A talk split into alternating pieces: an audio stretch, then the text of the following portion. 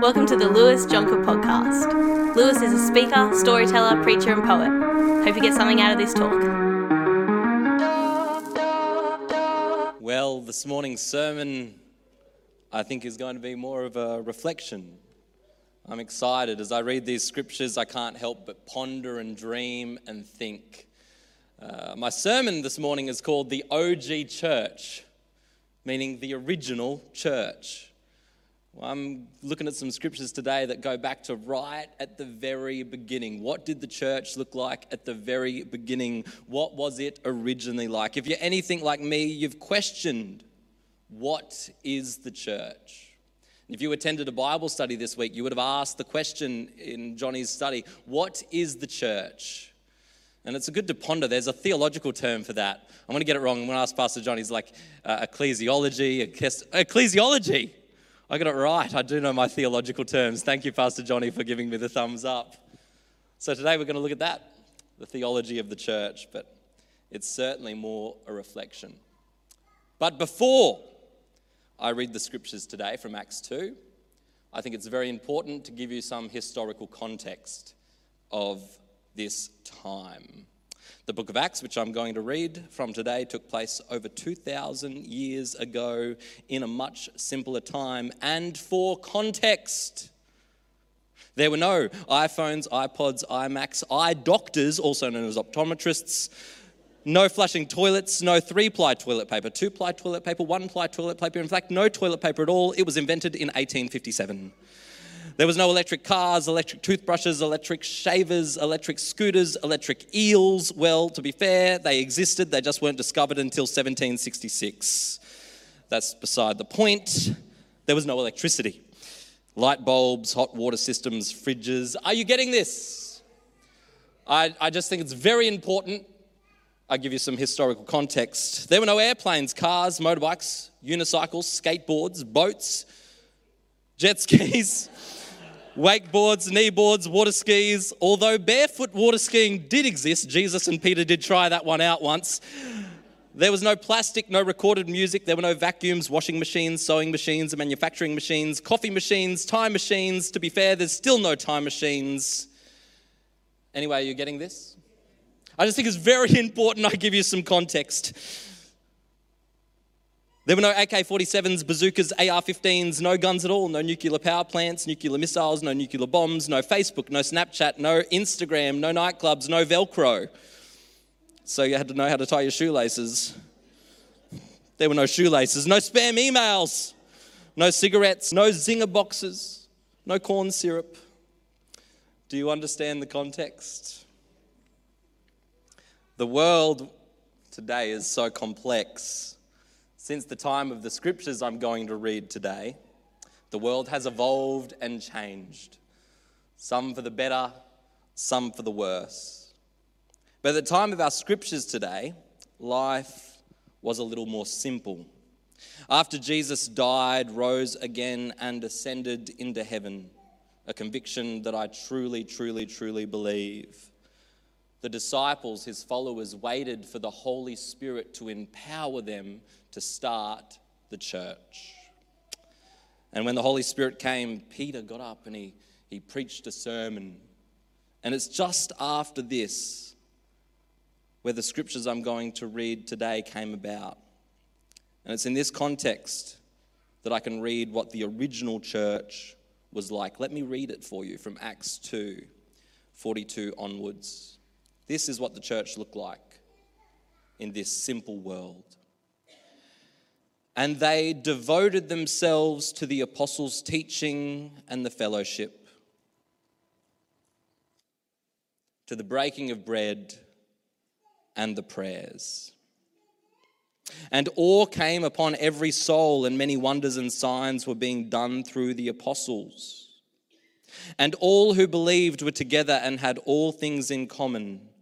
And they were selling their possessions and belongings and distributing the proceeds to all as any had need. And day by day, attending the temple together and breaking bread in their homes, they received food with glad and generous hearts, praising God and having favor with all the people. and the Lord added to their number day by day those who were being saved. Acts 2 42 onwards, the, the OG church, what it originally looked like. I'm going to go through these verses sort of line by line, and I'm going to share some reflections. And I hope my reflections today inspire you to go home and think and reflect what does it mean to be part of a local church in today's modern context? What does the church mean to you? I'm going to reflect on what it means to me, but I just hope it's an open door for you to go home and dream for yourself. Yeah, that's what I'm going to do today. That's what I'm going to do today. God, would you speak through me? Any. Uh, any sentences that uh, mean nothing would they fall to the ground. But God, if you want to speak to people's hearts this morning, would my words carry weight? In Jesus' name, amen. The first verse. And they devoted themselves to the apostles' teaching and the fellowship, to breaking of bread and of prayers. They devoted themselves to the apostles' teaching. Look, something about the original church. The apostles' teaching is not me. It's not Lewis getting up and doing a 45 minute sermon, nor is it Johnny or is it Pastor Travis. What is the apostles' teaching? What were they actually devoted to? I want to think about what it meant to the original church to listen to the apostles' teaching. I believe that the apostles, are the people specifically chosen by Jesus, the disciples, and then later on Paul getting a call from Jesus himself to bring proper teaching. I think it's important to look at the context that really true, proper teaching, apostolistic teaching, is like the New Testament, the books written by the people called to be apostles. This is good, scriptural, biblical teaching. I think it's important that you get the context. There were no devotional books, no theological commentaries, there was no Bible that was compiled. For that didn't happen for the next 313 years. And there were no pastors, pulpits, microphones. There was no eisegesis or exegesis. There was no 45 minute sermons. I think it's really interesting when people say things like, I would like to go to a church with biblical teaching. A 45 minute sermon is not a biblical practice or concept. There's no such thing as biblical. Te- We've made it up, they're man made concepts. Jesus and the disciples and the early church, they weren't sitting around going, oh, this is great eisegetical teaching, this is great uh, exegetical. They weren't sitting around doing that because those words didn't exist. They were invented by Bible colleges to teach people like me how to preach. 45 minute sermons, which are not in the Bible. Read Peter's sermon. You know how long it takes? 30 seconds. Wouldn't that be a good church service? Thank you and good night. Don't we make a There's no such thing. What, you, what are you talking about? what are you talking about? If you want good biblical preaching, I'm going to get up next Sunday. I'm going to start reading the book of Mark, and it's going to take me 45 minutes. And you better know that that's the best biblical teaching you've ever heard. Yeah? Ooh, pushing some buttons. That's okay. they listen to the apostles' teaching. You want good biblical teaching? Go home this week and read your Bible. That's the best teaching you're going to get straight from the apostles. Come on now. Mm. And then they broke bread and they had fellowship. Well, let's, let's talk about bread. Let's talk about bread, shall we? Let's talk about bread. Because I want to give you the historical context. There were no serrated bread knives or gluten free options, or, or gloves, or hand sanitizer, or hand soap. The early church, they were just in there breaking bread, tearing it out. Like, oh my goodness. I don't know how I'd fit in the early church. I'm a bit of a germaphobe. Like, mm, I'm good, Peter. Don't. I don't want that bread of your grubby hands have been all over it. I mean, that's real fellowship, isn't it? You know how I know who my realist friends are? when I go out uh, to a restaurant and everyone's trying different drinks, and someone says to me, Oh, here, try my drink, but they don't give me any rules about where to like drink from around the rim, that's a real friend. that is a real friend. I'd be there looking for a clean straw. Like, I, I want to taste this, but give me my, you know, that's a real friend. They're in the, that's fellowship, isn't it? Breaking the bread, passing it around. You know, in the church I grew up in, you had to go up the front for communion and everyone drank from the same cup. Mmm. So you had to rush in before the old people so you didn't get the backwash. no. Ah. That's fellowship. Breaking bread. Breaking bread. That's fellowship. That's fellowship. I just wanted to give you historical context, you know. No serrated bread knives, they were just getting in there. Mm. and awe came upon every soul. Awe, or that could be the word fear, came upon every soul, and many wonders and signs were being done through the apostles. Let's talk about awe. Let's talk about fear. I've been thinking a lot recently about childlike faith. What does it mean to have childlike faith? Like awe like a child. I remember when I was very young, in high school, maybe in year eight or nine, I remember the first time I came to Sydney. And, and ah, I remember the first time I came to Sydney and I saw, the, I saw the Sydney Harbour Bridge. And I remember walking up the steps of the Opera House. Like I'd seen this on TV. I came from a small country town of 5,000 people. That was like a magical land to me, Sydney. I was just so in awe. There's a photo of me being very young. gosh, did I have terrible fashion sense back then. I can't wait to show you the photos one day. I was in awe, and I, uh, there's this photo of me like just on the steps of the Opera House, just looking over the Sydney Harbour, and you can just tell by my face, I'm just so in awe, like childlike, like this is amazing. I go to Sydney a lot more now. I try to keep that awe, but it's slowly fading.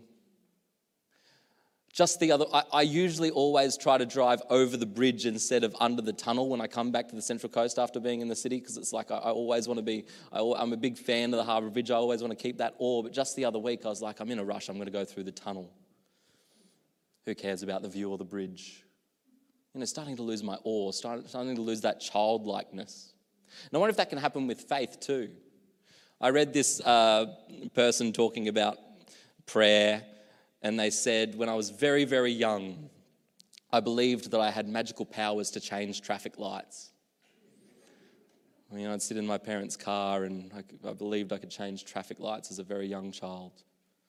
As I, a few years, you know, in, in, in that time period, um, the parents um, went through a really rough patch and it looked like divorce was imminent. And they said, I was so, so desperate to fix my parents' marriage that I prayed, I prayed, I prayed, God, I'll let you take away my power to change traffic lights if you keep my parents together. And the last line of this little story was, Well, my parents are still happily married, and I can't change traffic lights. Not a theological story.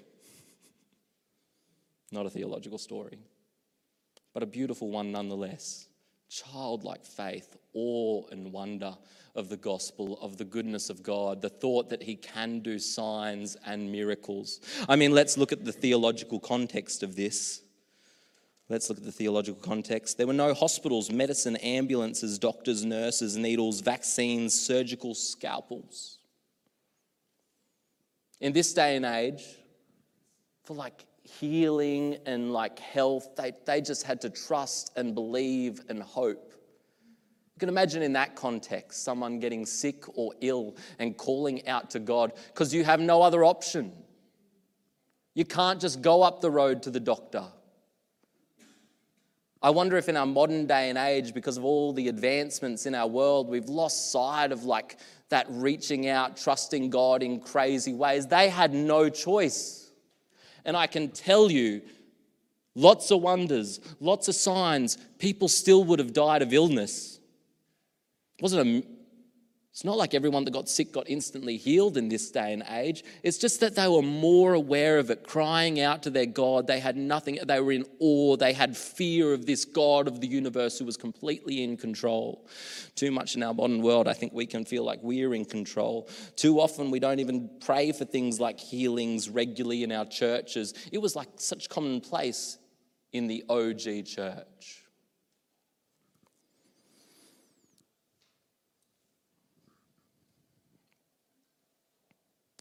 And all who believed were together and had all things in common. All who believed who were, were together and had all things in common. Yes, I know. No coffee allowed in the auditorium. I'm aware. I think it's important I give you some historical context of the early church. There were no Baptists, Pentecostals, Lutherans, Catholics, Presbyterians, Calvinists, Arminians, Methodists, Unitings, Anglicans. There were no pre millennials, no post millennials. There were no pre lactarians and post lactarians. That's whether or not you put the coffee or the milk in first. None of these things even exist. They were all together, they had all things in common. Oh, goodness. They weren't fighting over all the things, you know, all us dominations squabble over. I won't say fight, I think we all get along fairly well. I go to a lot of unified church things, but I tell you what, there's a lot of differences. A lot of differences. But they had all things in common. They had all things in common. There were no, there were no, uh, there were no separations, no uh, hierarchies. It was like every, every man be equal, every man every you know they had elders and overseers and that sort of thing but there was certainly no there was certainly no pastor who got up um, who broke the rules because they're the pastor. Like i'm up the front i've got a microphone so i can drink coffee in the auditorium. I'm not doing it because i think i'm better than you. I'm doing it because i think you should be able to as well you know. Everyone was equal. They were all common. They were all on the same level they're all on the same level. They're all on the same level. I really like getting down on your level. I really do. I'm just like you. I'm no better. I break the rules sometimes.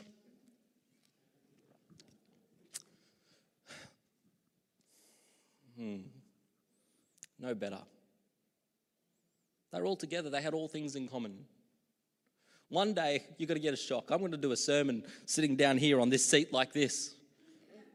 I'm just going to put a big, no, I don't even need the screen. We've got a cross on the stage now. They're just going to turn the screen off. There's going to be a cross there. I'm going to sit here and I'm just going to talk about the goodness of God.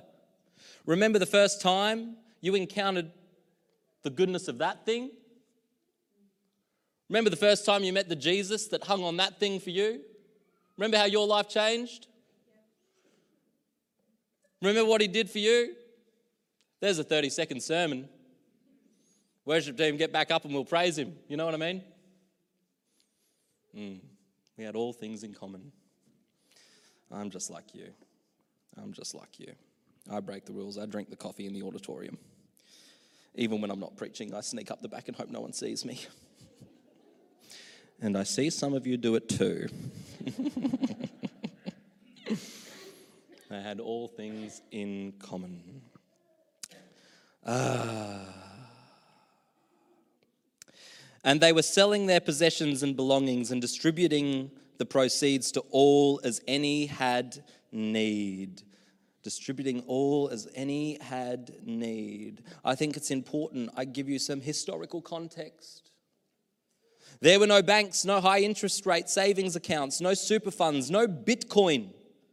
There, were no, there was no direct debit tithing option.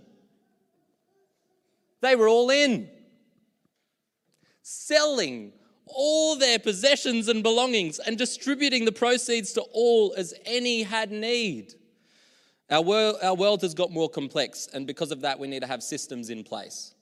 But I, remember one time being shocked by this almost, like just how far has the church like moved on from what it originally was? I remember at one church I was attending, um, well, to be fair, you know, they had businesses and stuff that run during the week. It wasn't like the reception desk was the church reception desk. It was the reception desk for the whole, whole center. But I remember that if someone came in with a need of any kind, mental, physical health, whatever, they would come to the reception desk and they'd talk about their need. And there was a red book um, behind the reception desk.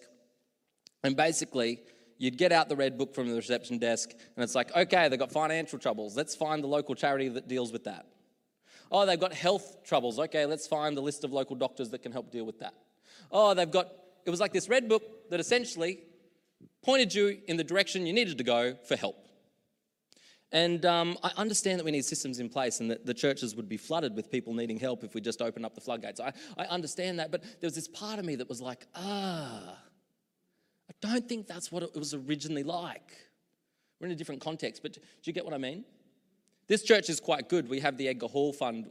Uh, people can come in with a need, and we have gift vouchers for Coles so they can buy food, and we can give those fairly regularly with the signature of a pastor. So, so we do have good systems in place here, but, but it's very different to selling all your possessions and belongings and distributing the proceeds to all as any needs any has need. That's full on. The problem is if I preach this too hard, people would accuse me of starting a cult. Mm, but it's good to contemplate. As I said, I'm not, I'm not here to try and teach you or think I, I know any better. I'm, this is just my reflections. I just hope it opens the door for you to go home and think for yourself. Distributing to all as all had need. And day by day, attending the temple together and breaking bread in their homes, they received their food with glad and generous hearts, praising God and having favor with all people. And day by day, attending the temple together and breaking bread in their homes, they received their food with glad and generous hearts, praising God and having favor with all people. You know, the modern church, for all its differences, we certainly receive our food with glad and generous hearts. At least I do regarding the other parts of this, I want to give you some historical context. There were no Sunday services, they went day by day. No church buildings, no cathedrals, no building programs, no denominational land trusts, no offices, no stages, no lights, no foyer, no auditorium. Like, let's put this in, in real context here. These Christians went and met in the courtyard, the foyer, of the local Jewish church day by day. And then when they couldn't get in there, they went to their homes. Can you imagine if modern Christianity looked like gate crashing the local Jewish synagogue, chilling in their courtyard, causing a ruckus? Ruckus. Not a common word these days, is it? It's a good word. I'm bringing it back. Mm? Can you imagine if that was modern Christianity? We didn't have these buildings or anything, we just crashed other religions' buildings. Can you imagine? Oh, it's crazy to me. And then when you can't get in there because you want to go every single day, you decide, okay, it's all good. Oh, that we're really distracting them. We'll let them do their whole Jewish thing. Oh, let's just come over to my house. We'll break bread together. No, buildings, no none of this, no stages, no lights. No, I love all this. I love the, if you've got lights, use them well. You've got a stage, make a beautiful stage design. Like, make the best of what you've got. But come on now. It's all man made. We made this up. Looks cool. I feel, um, I love it. But we made it up. Don't pick a church based on its lights or its stage design. Whew. Sorry, sorry, sorry. Pushing some buttons, pushing some buttons. Okay. What else have I got to say about that? Praising God. Praising God. No worship leaders, no bands, no guitars. Guitars weren't invented till 1796. No CCLI. Some of you don't know what CCLI is. CCLI. Every time we sing a song, we got to pay somebody. Because worship music's become a commodity. They buy and sell it.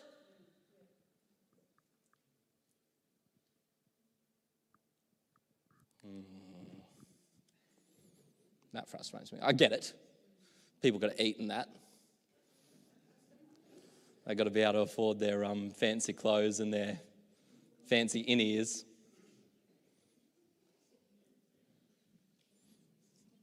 But since when have our praises to God become a commodity you can buy and sell? Mm. No CCLI or royalty contracts. There wasn't even verse and chorus structure. That only involved in the 16th century when repeating melodies began. Uh, some of you, I know some of you are like, oh, I just wish we could get back to the old hymns, but they didn't exist 2,000 years ago either. You started singing those old hymns 2,000 years ago, they'd be like, what kind of new New Age music is this? Hmm. You know, everything's, everything's new in context. Mm. They just praised God. They just praised God. No, you know, they just praised God. And they had favor with all people. Jesus, it'd be nice if we were liked. Now, obviously, they were persecuted. And there came points when the Christians were truly, truly, truly hated. But you know, some of the first persecutions came because the Christians were so good at like social justice and so good at caring for the poor and so good at looking for children who were orphaned that like they like Rome hated them. There's like letters about these Christians are making us look bad. Get rid of them. Mm. And lastly, and the Lord added to their number day by day those who were being saved. And the Lord added to their number those who were being saved. Mm. This is the church I see. A church where it's so compelling and beautiful and simple that people can't help but want to be a part of it. There's some things on my heart in the, in the very far future, like when I'm old enough. oh boy, do I want to do I want to see a church and a, and a community and a system that's simple? Do I want to reach the people that, you know, I feel bad for people who don't understand Christian context or didn't grow up in it. It's like, oh, you know, come, come be a Christian. They're sitting there like, what kind? Baptist, Lutheran, Presbyterian? Am I meant to go to one of the ones with wooden seats or the cool music? Or, you know, people just don't get this stuff if you don't grow up in it. People just don't understand. It's really sad. But I see a day, and I declare this prophetically. There's going to be a calling back to the original church. I really believe that. Where it's going to be simple. And people are going to come to faith because it's going to be an easier thing to have access to. And there's things that frustrate me about the church. Not our church, I mean the, the church, you know, all our modern context. But I believe that there's something we have in common with the original church. So let me tell you what we have in common. I gave you all the historical context, all the ways we're different, but here's what we have in common they believed in the same Jesus I believe in. The early church, me, people sitting in this room, you know what they believed? They believed that there was a Jesus that was prophesied and, and sort of written about ever since the beginning of creation, in some sense. There was this God story that a Savior, a Messiah was coming, a Savior. And this perfect Jesus came to earth. Perfect, blameless, God Himself with skin and bone on. Not only to show us how to live, and boy, did Jesus live a simple life, a very simple, easy life, but also to take all that punishment and shame and guilt and put it upon Himself. Only someone so perfect could do that. And when he started saying things like, I'm God, when he started saying things like, I'm the king, when he started saying things like, you know, I and the Father are one, well, they didn't like that and they put him on a cross. And it looked like the devil had won, looked like evil had won. But what they didn't know is that in that moment, Jesus was taking upon all the sin and grief of the world upon himself. All of mine, all of yours. So that we wouldn't have to carry that burden, so that we could be reconciled with God. And it looked like it looked pretty dark. They put him in a tomb. His disciples ran away in fear. They were like, ah, it's all over. I gave up three years of my life for this. They went back fishing. They went back. But three days later, he rises. He conquers death so that whoever believes in him can also conquer death. And even the people who gave up and went fishing, well, they came back and they got up and they waited for the Holy Spirit and they declared the truth that the Messiah has come, he rose, and whoever believes in him can have eternal life. The early church believed that. So do I. So do we. And that's about all the historical context you need that there is a Messiah, a Saviour. And that's all that matters. Mm. Mm. My time is up.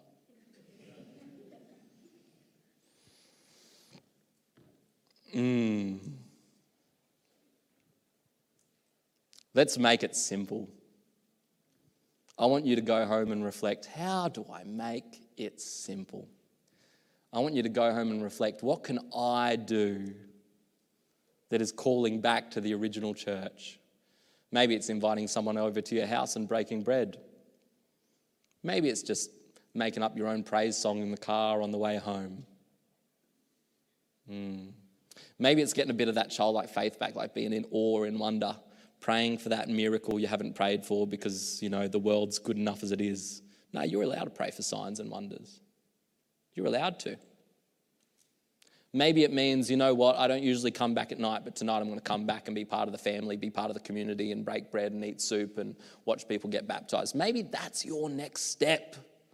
Calling back to the simple ways when it was just people being added to the church daily, getting dunked in the waters of baptism. Oh, hmm, I see it. I have great hope for the future. Let me pray for you. Not because I'm your priest, but because I'm the one with the microphone, it makes sense. God,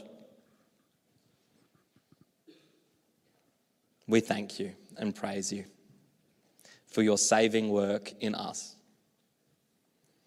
God, we thank you for the church.